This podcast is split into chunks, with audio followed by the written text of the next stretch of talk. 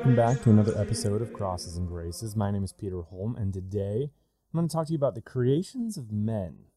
Now, we'll bring it back around to some of the other topics we've been hitting lately, and it's going to touch on some of the stuff here in the future. So, I think this is an important topic as we kind of go and uh, build on why Catholicism, why Jesus Christ, why the sacrifice of the Mass, all this other stuff that Mike talked about on Restoring the Faith here, and other people like Taylor Marshall, Voris, a handful of other people have discussed.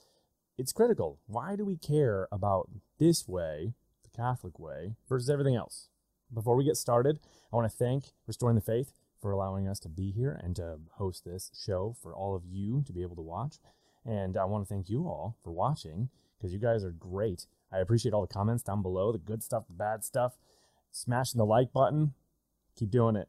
All right, share this out. I hope it helps other people. And again, if there's stuff that you like, tell me what you do and tell me what you don't like and what you want to see, and we'll go from there. So let's dive in. Creations of men.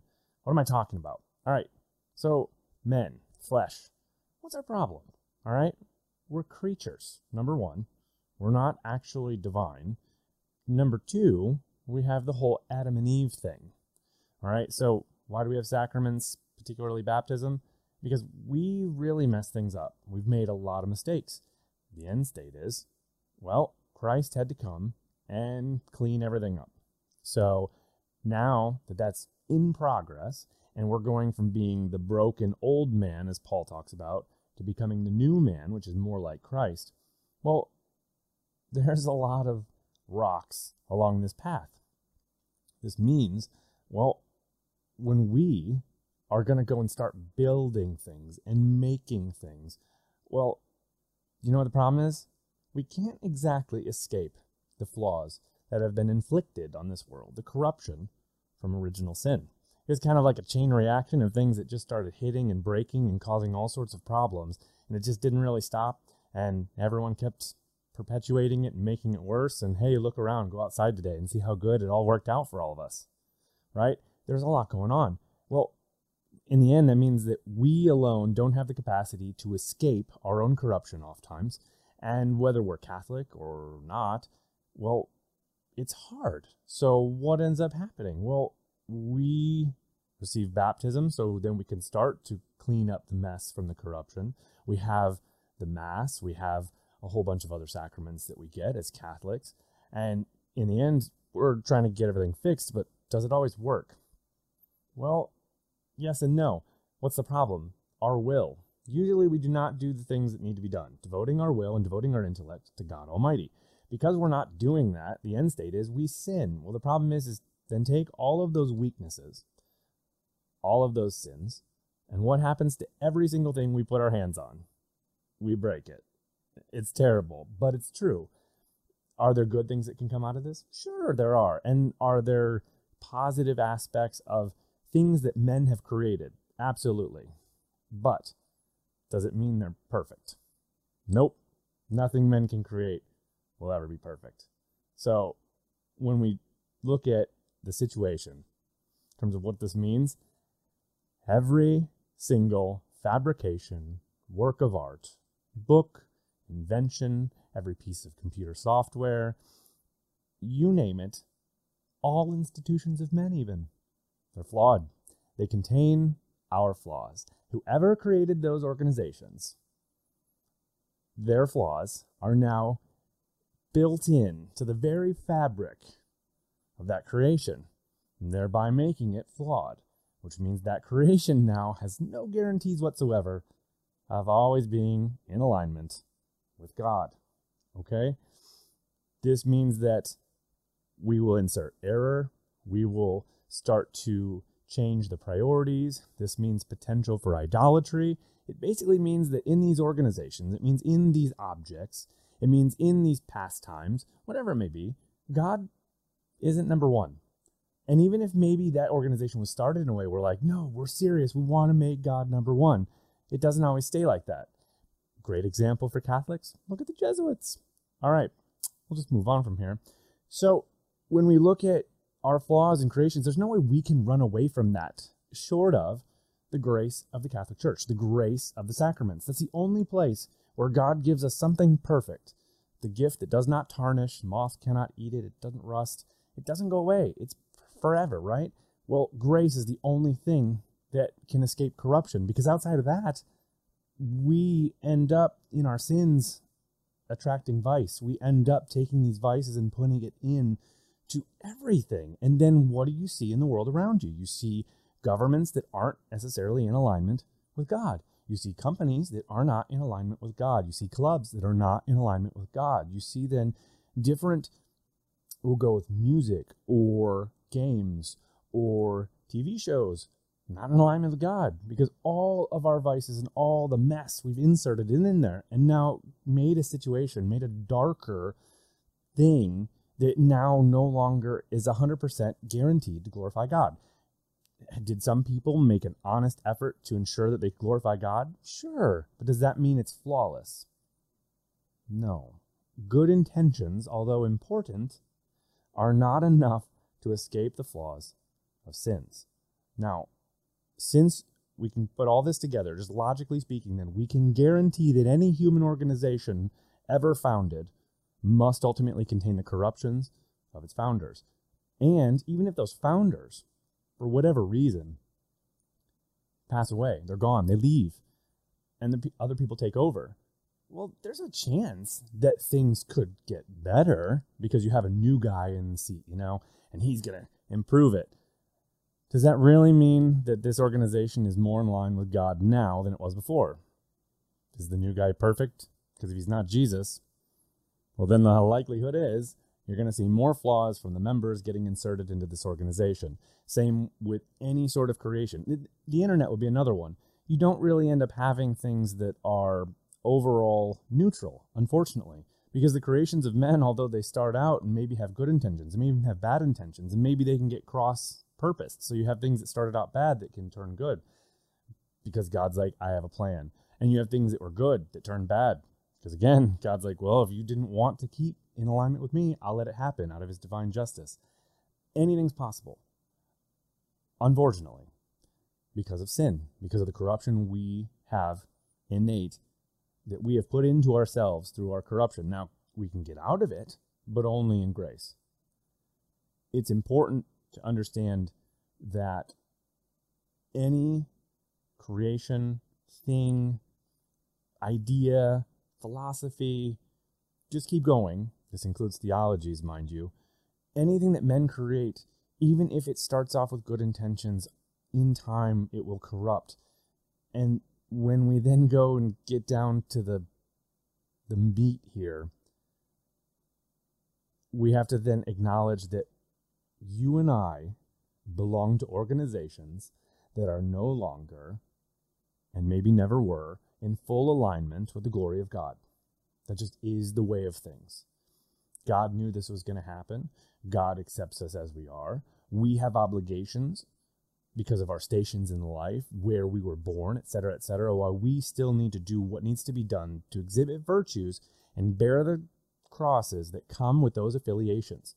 That's a good thing, as long as we're not sinning in our affiliation. What does that mean? You can't control what someone else does who's a member of your organization. If they're going to go commit a crime, okay, whatever. And then even then, sometimes your organization can do things. You're like, I didn't have a say in that. I don't control it. I don't condone it. And I've made efforts to try to stop it. I can't stop it. But here we are. Well, that's the only thing that I would consider. You get closer and closer to a gray area, and you got to talk to your confessor and figure out whether or not it makes sense to stay affiliated with that organization or whether it makes sense to leave, depending on all the ins and outs. But in the end state, whether we are talking about the Lions or we're talking about 4 H or the Girl Scouts, Boy Scouts, where we're, we're talking about you just going and seeing movies by any particular director or listening to music from a particular artist, all of those things contain flaws which are likely, they have to be because they're flawed, which means they're not in line with God, they have to be offensive to him. This means he can't like it. He, there's something about it. He's going to sit there and say, You are turning it into something that's about you. You're turning it into something that's about vice. You're turning it into something that's not God. It's not grace. It's not good. That's concerning. And we need to always be aware that that possibility exists and that laws, just because they're laws, rules, just because they're rules, it does not make them good because there are laws or rules. Only God's natural law and God's commandments and everything in line with what He gave us through Christ, the scriptures, the tradition of the apostles, and ultimately the magisterium, that's the only thing that can be good because it came through men who had devoted themselves to God or from God Himself, and God is perfect. But outside of that, no, there's no guarantees anymore. Now anything's possible, everything can go wrong.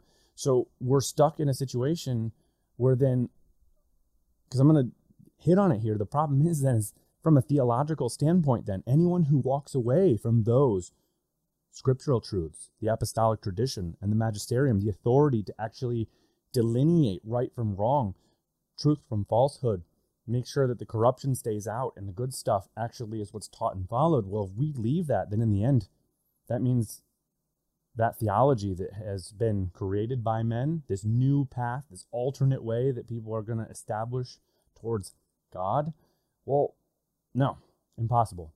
So you have, for instance, Protestantism, named because of the protest, rebellion against the church. That's rebellion. What? That that's not humility at all. There's nothing humble about that. It's pride. And ultimately, it's leaving the apostolic tradition. It's leaving the magisterial authority of the church, and it's changing the scriptures. They're missing seven books. So if they're they're actually missing books of the scripture, then can they fully be in line with everything Christ told us to do? No. So that means all man made religions, all of them offend God. Because God is the only one who has the divinity and the perfection to make a religion, the religion, a unified religion with no contradiction, with nothing confusing. Any confusion we attribute to our own flaws and sins, not to God's perfection. God is the only one who can make that entity that organization, that structure, that ability, that capacity to teach truth to us because he has no flaws that he can impart upon an organization, which means which organization is the only one in the entire world that actually was created by God? Oh, the Catholic Church. That's it. What's the oldest institution among men that's never collapsed? Catholic Church. Despite all the bad men, because the bad men, even though they may not follow the doctrines, the thing is, is the organization itself is flawless. Now we can sit there and have people say, "Well, but the, the those clergy, they're not they're not actually good. That means the the body's flawed." No. Are you calling the saints in heaven or God Almighty or the angels in heaven flawed? No. That doesn't make any sense because he creates something perfect. We have a choice as to whether or not we're in that mystical body and attaching to perfection and maintaining a state of grace, and we want to be in it or not. Okay? So only God can create that perfect organization, that flawless organization. Only God can create flawless angels. Only God can create a flawless, immaculate Mary. Only God could purify a murderer like Paul. Only God could purify a prostitute like Mary Magdalene. We aren't God.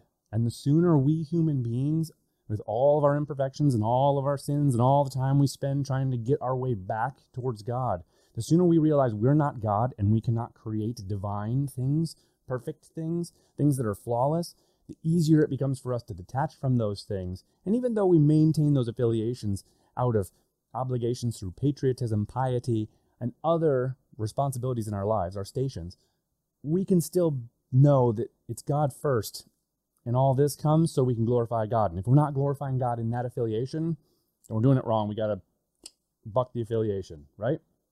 So it takes grace and virtue to focus on God and start working on not being part of those affiliations and basing all of our value and all of our happiness, emotions, everything about us on something that we built, on something that someone else built, on something that someone else conceived in their minds. Just because they came up with, again, an idea doesn't mean that idea aligns with God. So you can sit there and say, well, it was an idea of men, nah, I can say whatever. But an idea of God, perfection. We need to attach to that, okay? Grace, the only way we can actually get that grace is in the church. A cross we bear as our sin. A cross we bear as all the pains that we get as a result of the punishments from our sins and from other people's sins. We can be cleaned of those errors and that sin and that corruption through Christ's grace by committing our will and our intellect to Him, the sacrifice of the Mass, the sacraments, prayer, and penance. We can get ourselves closer and closer to perfection so that we can align ourselves to God and the church, stay in that state of grace, in the mystical body, that one perfect body, and away from all the other stuff. Without that understanding, without that commitment to perfection, the rest of this becomes impossible. We need grace. It's the only way to get out of our own creations of men and away from all those things and act like they're important and focus on God. Essential. With the grace of Christ, we have the capacity to make positive associations, holy associations, ones that glorify God in all that we do, and whether those are with our families, our jobs, our social circles, and our political affiliations, all of that is done in a way that can glorify God if we continue to attach ourselves to His grace and depend wholly on His grace and His teachings and the authority of the church He established here on earth. Now, that is a hard road. That is one heavy cross to bear. But we're Catholics. It's a meaningful cross to bear, and we're all going to Calvary because we want grace, because we want God forever. So, are you with me? Again, I've said it the whole time. The in theme, the theme of this show is how do you bear your crosses to get the graces you need to be saved in heaven for eternity, doing everything God commanded of you, no matter what the earth throws at you, because we got a lot of stuff going on in this crazy world in which we live. Expect a lot of flack along the way. Are you ready to go and say, you know what? these creations, these things, and whether it's my computer or whether it's money or whether it's this organization or this place where I worked, this club, this group of friends, this music I liked, this movie I liked, whatever. Are we ready to sit there and go, maybe that thing's not all it's cooked up to be? Are we ready to kick it? I'm not saying it's easy. All right. I am flawed. I know this. I have attachments. St. John of the Cross, by the way, Dark Night of the Soul, detachment from things. That guy, that saint, He's the one for this topic. Find comfort, find solace, be with God in grace so we can detach ourselves from the creations of men that are flawed, that detract from his glory. Are you with me? We can do this. Man's creations contain our flaws and sin. God's creation, the church, grace. Ah, they're perfect. So, got two clear options here. You got to choose one. Let's do everything we can to choose the church and God's grace. Father, Son, and Holy Ghost. Be with them the whole time. Angels and saints. Come on. All right. Hope you're with me. I hope this was helpful. If you have questions, make sure to throw them down below. We'll keep hitting more on the creations of men because there's more affiliations like Protestantism, the United States of America, Islam, things like that that we're going to address coming up. So, next few episodes here, stay tuned. So, again, thank you for paying attention. If you like this episode, smash the like button. If you didn't like it, tell me why you didn't like it and what else you want to see. We'll go from there. I appreciate all your time. And as always, St. Joseph, pray for us. All right, have a good one.